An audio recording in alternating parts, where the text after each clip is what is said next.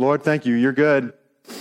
And uh, we just pray that you would reveal that again today.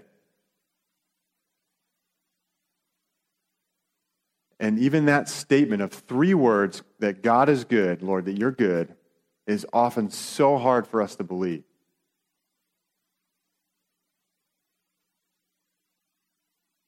So, Lord, I'm asking for a fresh revelation of that as we look at your word this morning. Lord, and I just say, help. Help as I speak, and help as we listen to hear your voice and what it is that you're speaking to us today. Oh, Lord, you're good. Thank you so much. Thank you that you always are speaking. So, your, your, your friends, your sons, and your daughters here, we're listening, Lord. Amen.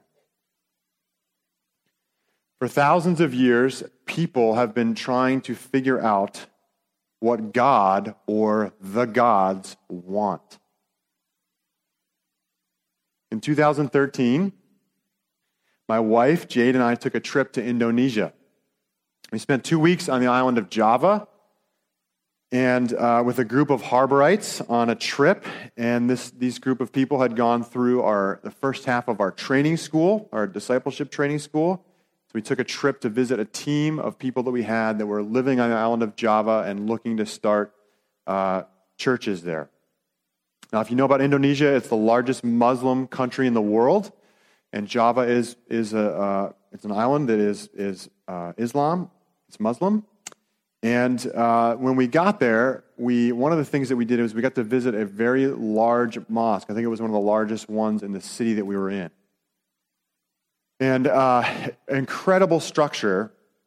But one of the most amazing things was we actually got to witness, got to be not really a part of, but to see from a balcony a worship service. You can see this place is just packed. This is in the middle of the day on like a, like a weekday service. They're all there. And uh, eventually, you know, they, they bow down together. They're all in these lines, and that's all men. There's another room off to the side that was much smaller that were women were in there. Hundreds of these people, no shoes either. They all take their shoes off before they go in, kneeling down, bowing together. Now, Muslims follow the five pillars of Islam, which is what they believe God wants. The question is asked what, is, what does Allah want from your life? It's to follow the five pillars. This next picture that you see up here, we took a trip um, after to visit my uncle. He lives on the island of Bali, which is a totally different culture. The island of Bali, the story kind of goes that as the, the Muslims came through to conquer Indonesia and to convert people to Islam, the Balinese resisted to the point of death. So the Muslims are, are saying convert or be killed, and they're just killing them, killing them, killing them. And they would not, they would not convert. And so eventually, they actually gave up. And they stopped killing, and the island of Bali remains uh, Hindu to this day. Now it's so it's such a different and, and shift when you go there because they're worshiping the gods. And what they think the gods want is this. This was a big parade that we just stumbled to onto one day. We were actually that week was a vacation week for my wife and I, just visiting family that lived there.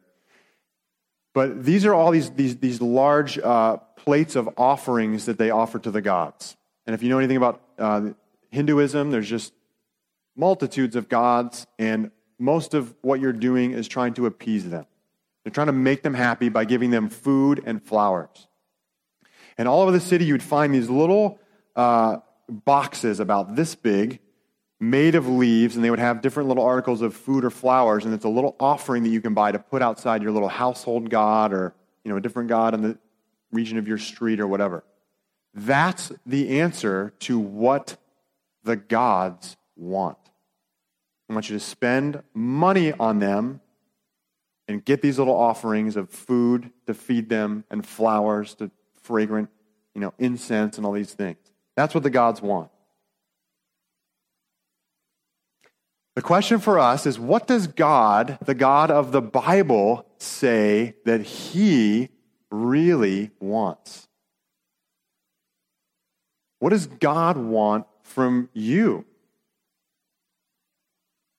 Maybe you've asked this question in, in anger God, what do you want from me? Frustration or a difficult place in your life. What do you want from me? Or maybe you've just wondered, you know, how can I live a life that, that is a life that God is kind of wanting me to live? When you read through the Bible, you see, you know, the Bible's got sacrifices in it, and the Bible's got all kinds of different rules that we are to follow or that we've seen people follow in different parts of the Bible. What is it that God really wants? We're starting a series today. We're calling it There's Good News and There's Good News. Which do you want to hear first? Anybody? Okay, we'll give you the good news first. And we're going to be walking through the book of Galatians for uh, today and then the next three weeks, so four weeks total. Now, the book of Galatians was written by the, the Apostle Paul, okay, or St. Paul if you're Catholic. Um, and he traveled all around kind of, you know, the Middle East and uh, some parts of, of, of uh, Europe and proclaimed this message about this new guy that came, Jesus, that he claimed to have personally met. And so one of those regions was what's modern day Turkey and this area called Galatia. All right, so in your brain, you're thinking kind of like central Turkey. And there's some debate about exactly where these churches that Paul is writing to are in that region, but everyone pretty much agrees we're talking about Turkey here. Okay?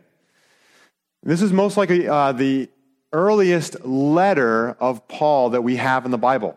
So it's kind of like his rookie Bible writing debut here. Okay?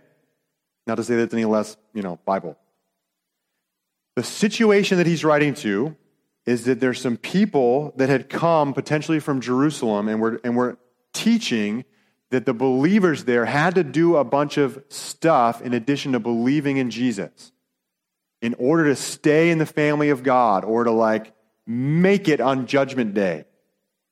And the things that they were talking about, about what Jews had been doing for, you know, hundreds, if not a thousand years. Getting circumcised. You know, celebrating different festivals and, and holidays of the Jewish people. And Paul takes issue with this, which is really the reason that he writes this letter.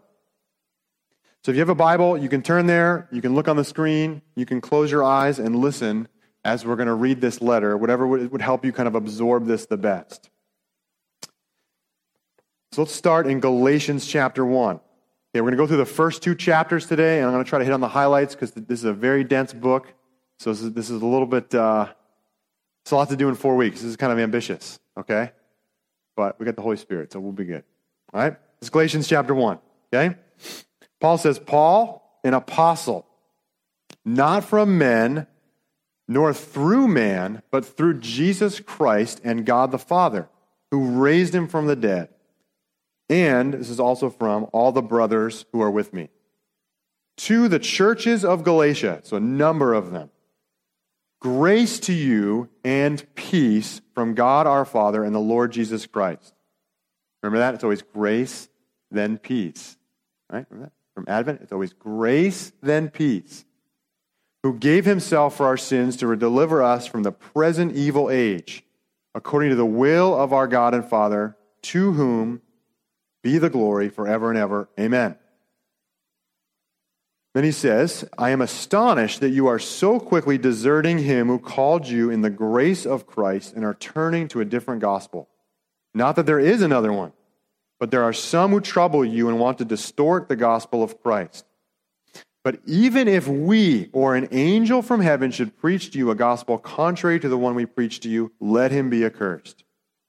As we have said before, so now I say again if anyone is preaching to you a gospel contrary to the one you received, let him be accursed.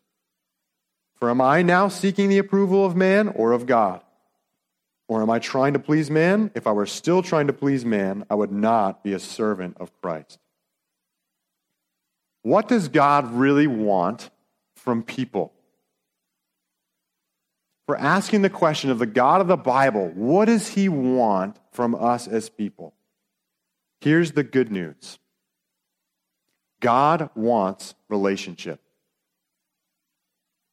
But here's the good news it's not about rules. Here's the good news the God of the universe, his ultimate desire is a relationship with people. That God is relational to his core.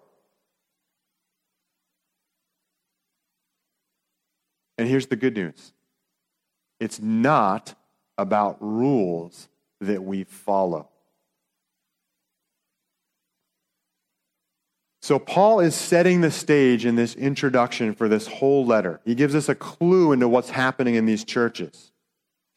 So, one of the things that he does in the beginning is he establishes his authority. He says, I'm an apostle. And I wasn't even this by people, it was Jesus himself that appointed me to this. And this is important because his authority is being challenged in these churches. he's also writing with the support of others around him. He references these other brothers that are with him. He's trying to establish this thing to say, hey, because there's a major problem in these churches. And they may, these, these other people that are teaching these weird things, they're challenging what Paul has taught. And from his language, it seems like it's a pretty big deal. He's calling for anyone that teaches a different gospel than what he preached to be accursed. And then he repeats it a second time. So, all I'm trying to say is that there's a, there's a big deal happening, and this message is really important. What he is trying to get across to these Galatians. So, what he's going to do in this letter is set out to clarify what that message really is. And he starts by doing it right away. Right from the, the get go, he summarizes his message in verse 3. Grace to you and peace from God our Father and the Lord Jesus Christ, who gave himself for our sins to deliver us from the present evil age, according to the will of our God and Father. Quick summary of his message is that Jesus came and he delivers us.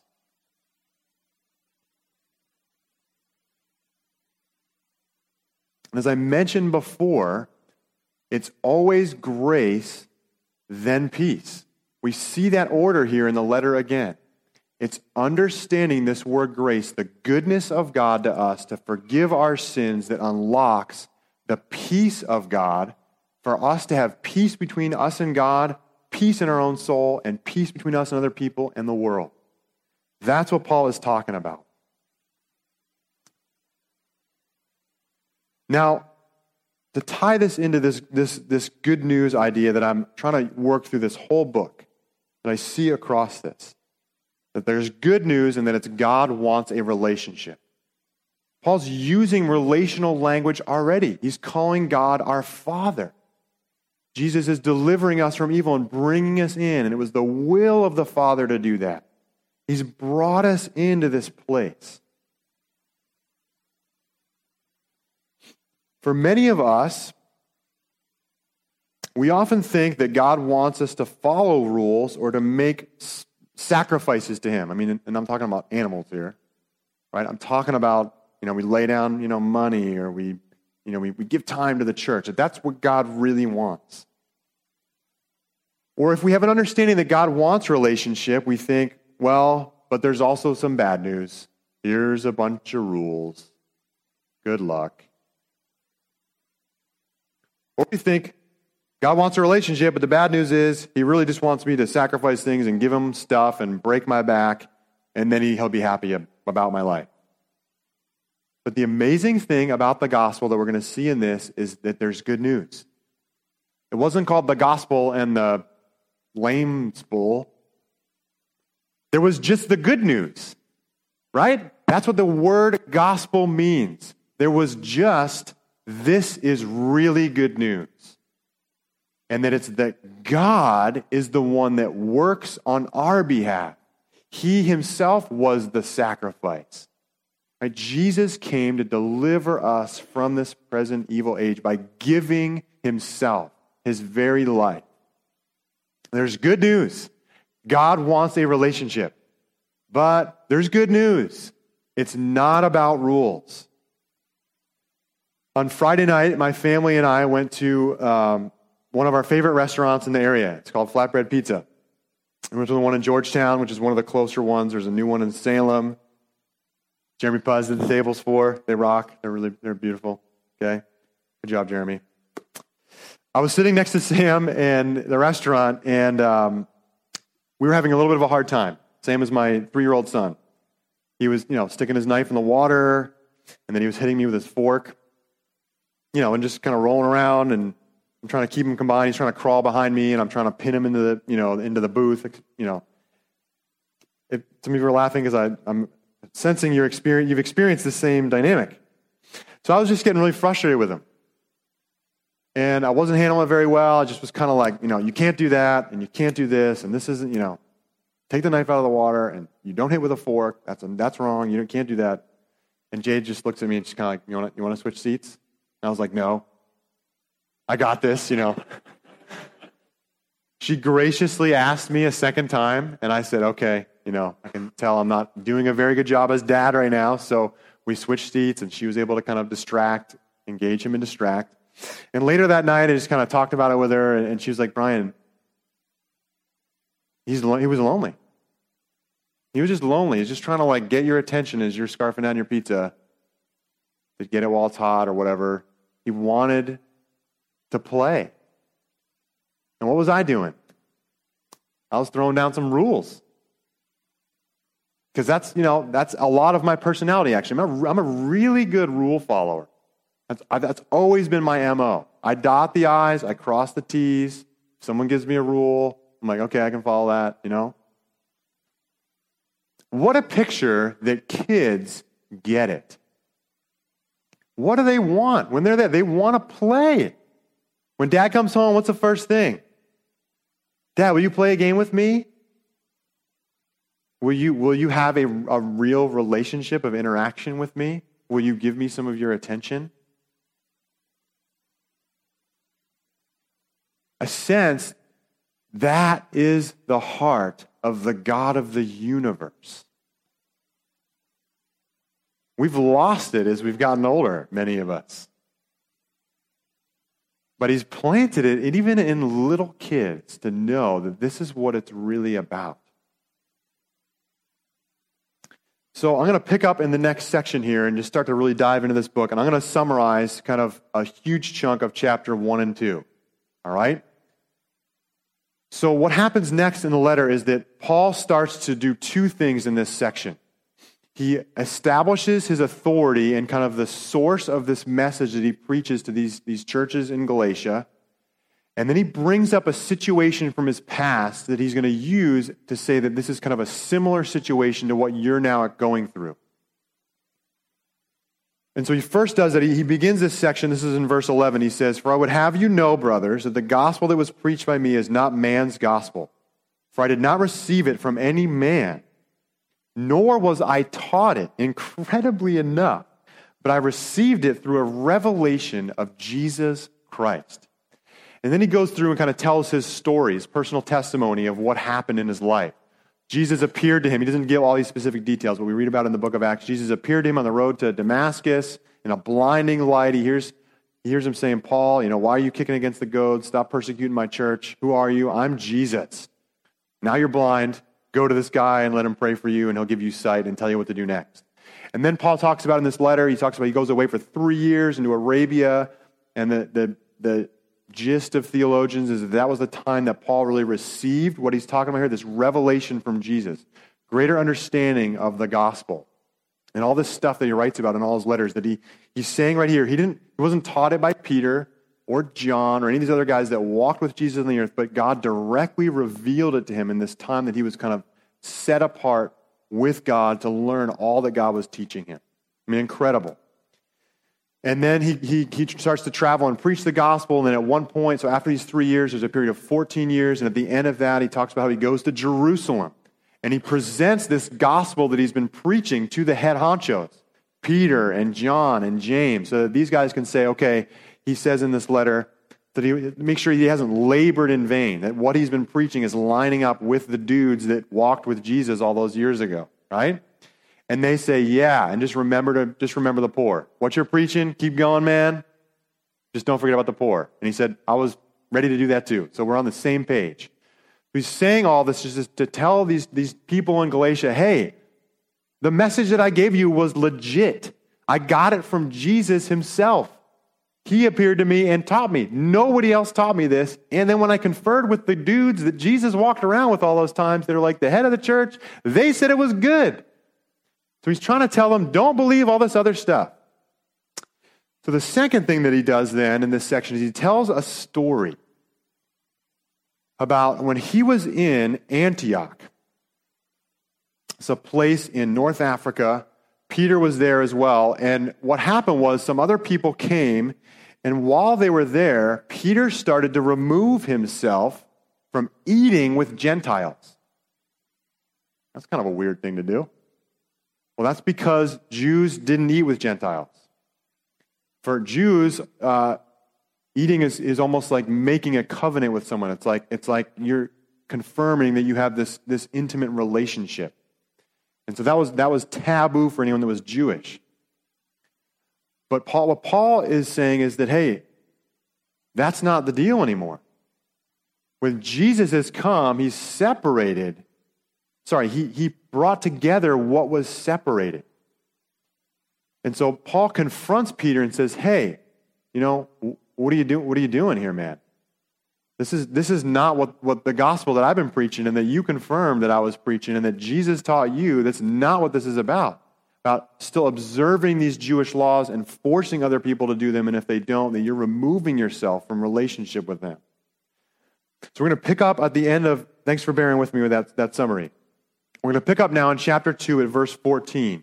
And this is, Paul is about to confront Peter with this, with this message that he's saying. Okay? So he says, When I saw that their conduct was not in step with the truth of the gospel, I said to Cephas, that's another name for Peter, before them all, if you, though a Jew, live like a Gentile and not like a Jew, how can you force the Gentiles to live like Jews? We ourselves are Jews by birth and not Gentile sinners. Meaning, uh, not that Gentiles are terrible, but and everyone, everyone's a sinner, but meaning that they don't follow the law of Moses. Okay, that's what he's saying there by Gentile sinners. Yet we know that a person is not justified by works of the law, but through faith in Jesus Christ. So we also have believed in Christ Jesus in order to be justified by faith in Christ and not by works of the law, because by works of the law, no one will be justified. Last section here. But if in our endeavor to be justified in Christ, we too were found to be sinners, meaning that they haven't been keeping the law, so now they're Gentile sinners also who aren't following the law. Are you tracking with that?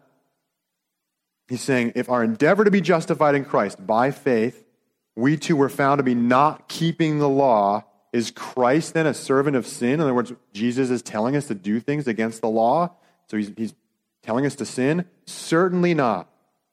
For if I rebuild what I tore down, I prove myself to be a transgressor. Meaning, if, you, if he goes back to this law that was destroyed essentially by Jesus, he's saying it was torn down, it was made obsolete. If I go back and rebuild that, then yes, I am a transgressor. For, though the law, for through the law I died to the law so that I might live to God. I have been crucified with Christ. It is no longer I who live, but Christ who lives in me. And the life I now live in the flesh, I live by faith in the Son of God who loved me and gave himself for me. I do not nullify the grace of God, the favor, the, the free gift. For if righteousness were through the law, then Christ died for no purpose. All right. Dense section. I'm going to try to break this down, okay, in a few minutes here.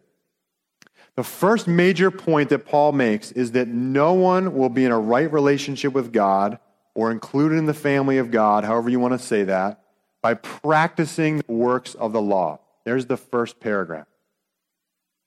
Now, this is for, for potentially two reasons why no one can be justified by the law. In other words, by, by doing these acts in the law of Moses, or by extension, okay, doing lots of good things to make God happy with you. There's two reasons that can happen. One, no one can keep the law of Moses perfectly. You can't be in a right relationship with God because you're always bound to fail at some point. And secondly, I would argue the law was actually never meant to justify people. It's an interesting question to ask the question how did someone that lived back, you know, with the Israelites walking through the desert and coming into the promised land and, you know, doing all kinds of weird stuff, against God. How was that person made right with God? How did they go to heaven, I guess, if we don't want to say it? How did they become a, a real member in God's family forever? How did they make it on Judgment Day? Was it by keeping all the rules that were in the Old Testament? I don't think so. Because I think before that, God set it up. It was very clear that Abraham believed God and it was credited to him as righteousness. See, the law of Moses was never meant to make people right with God. It's a temporary band aid, the book of Hebrews describes, to point people to God. That's what it says in the book of Hebrews.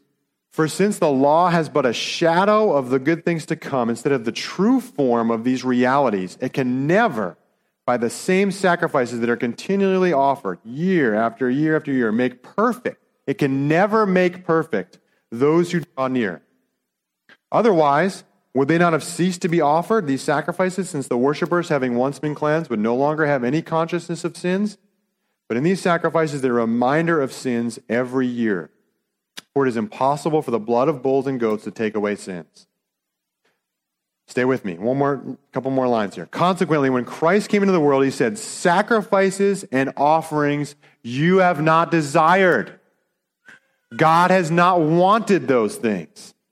But a body have you prepared for me. In burnt offerings and in sin offerings you have taken no pleasure. Then I said, This is Jesus, behold, I have come to do your will, O God, as it is written of me in the scroll of the book. None of the blessings that are written of, and when someone kept this law in the Old Testament, none of the blessings in Deuteronomy 28 or Leviticus 26 said anything about their sins being forgiven or them having eternal life. They were all about staying in the land, interestingly enough. That if they kept these laws, their wives wouldn't miscarry and they'd have lots of, you know, fruitful land and produce and they God would defend them against their enemies, but it doesn't say, oh yeah, and you'll get eternal life and, you know, they'll be justified on judgment day. That's not how it worked. And here's an idea that I propose to you. And just so you know, it's not out of left field. I encountered this while I was in seminary, which doesn't mean, okay, this is totally right. Okay, but I'm just saying I'm not making this up. It wasn't my idea. A theologian named John Sailhamer, who wrote a book called The Pentateuch as Narrative, talks about this idea, and I think it bears some weight. He argues that the law wasn't even God's first option for the people of Israel. He didn't want all those rules. In the book of Exodus, initially, God says in chapter 19, I'm going to make you a kingdom of priests. He commands them to consecrate themselves for three days and then to come up the mountain. And the people refused. They said God's voice is too scary and explains this. If you read through 19 and 20 of Exodus and then you read Deuteronomy 5, it explains what is going on. It's a little bit of a confusing narrative. The people said, No, Moses, we've heard the voice of God and somehow lived, but we don't ever want to hear his voice again lest we die, so you go up on the mountain and give us some rules Get some rules from God, and then we'll follow those things and we'll, tell, we'll do what you tell us to do, Moses. One, one guy that I was listening to in a class that I was taking this fall said, This was the worst moment in Israel's history. This was the, the train wreck was right at this moment when they refused to be a kingdom of Abraham's, a, a whole nation of people that would draw near to God in what? In relationship to Him.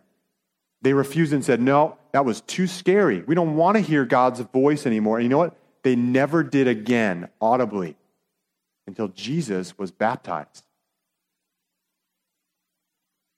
Really interesting. So then what happens? God gives them some rules. Okay, okay, here's some rules. And then what happens? They sin with the golden calf. And so then God says, here's some more rules to try to hedge you in further so that you'll stop breaking commands. And then, then at some point, I think it's in Leviticus, they start, they make sacrifices to these goat idols. And then boom, here comes some more rules, right? It wasn't God's intent. His intent was always relationship, but the people refused it. So, in His grace, He didn't destroy them at the foot of Mount Sinai in all these different places. He gave them laws that were good, they were better than all the laws of the people around them. All of this is to say that Paul is trying to make the point don't go back to those rules. They were just a shadow. Now, if you've gotten lost in all this like long ago, far away stuff, what does this mean to me? Well, the thing that undergirds all of this is still, it's, he's still the same God. And what's the good news? That what he wants is a relationship. And the good news is that it's not about the rules. Now, he's specifically talking about these rules about Moses, but then he's, ta- he's talking the converse of that is a life of faith. It's a life of relationship. Faith is not just an object by itself. That's like saying, I trust. There has to be a blank. It's a relational word. God is calling us to put faith in a person. His name is Jesus.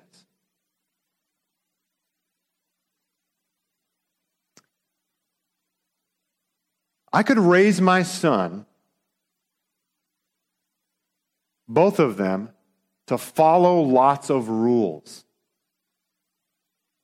And they could do it really, really well. And then they could leave and we would have potentially no relationship.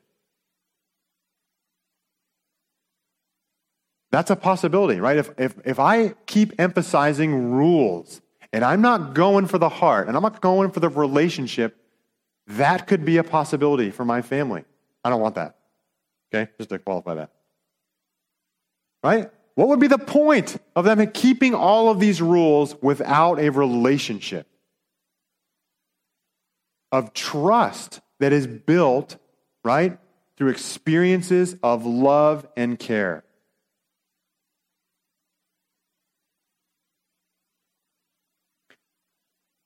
So, the last paragraph that Paul talks about then here is really the good stuff. He says the works are not going to do it, whether that's the works of Moses or just us trying to think we can earn something with God or like He's going to be pleased with us because of all the nice things we've done, or not pleased of us because of all the bad things we've done. Right? Paul is saying, I died to the loss that I may live to God. I have been crucified with Christ. It's no longer I who live, but Christ who lives in me. And the life I now live in the flesh, I live by faith in the Son of God, who loved me and gave himself for me. So, this is what God did. He's saying in this passage, He sent Jesus, and Jesus, he repeats this again that he repeated in chapter 1. He gave Himself for us so that we can have what? A relationship with Him, life in Him. God loved and God gave. God made the sacrifice. God gave the sacrifice. Jesus kept the rules although he wasn't a huge fan of them all the time either. Because he was all about relationship, but he lived, what I'm saying when I said, I mean, he, he lived a perfect life. And this is the response that this is calling us to, is to have faith in a person, the person of Jesus. And what happens as a result of that is that we are somehow crucified with Jesus and radically transformed into becoming a new person. He goes so far as to say that Christ lives in me. That's a really weird thing to say. It makes you think of like the movie Alien.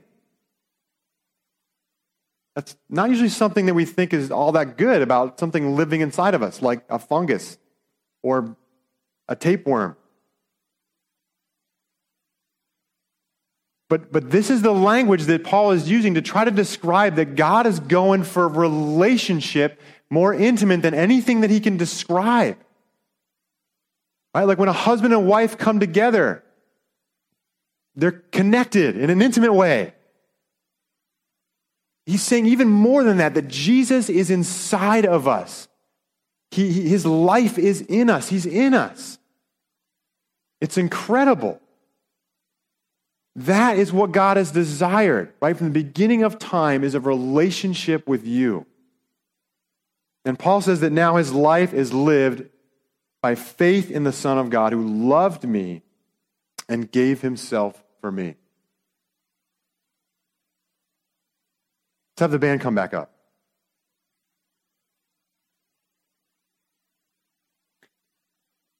The response to this is asking ourselves the question if we really believe that about God's heart for you.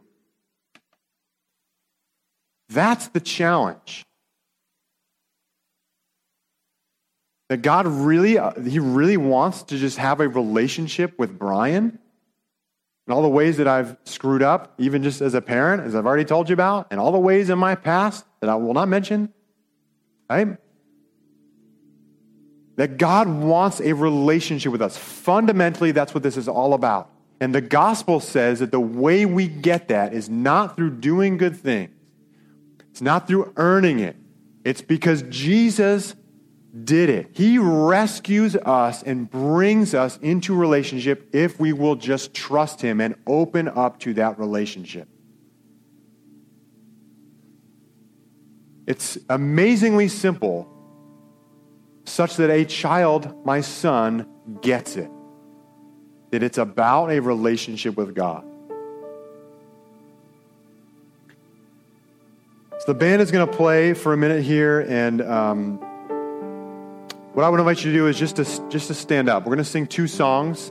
We've got a, a, a good amount of time left here that I've kind of intentionally left at the end of this because I want you to engage with the Lord answering the question, Lord, what am I missing when it comes to relating to you?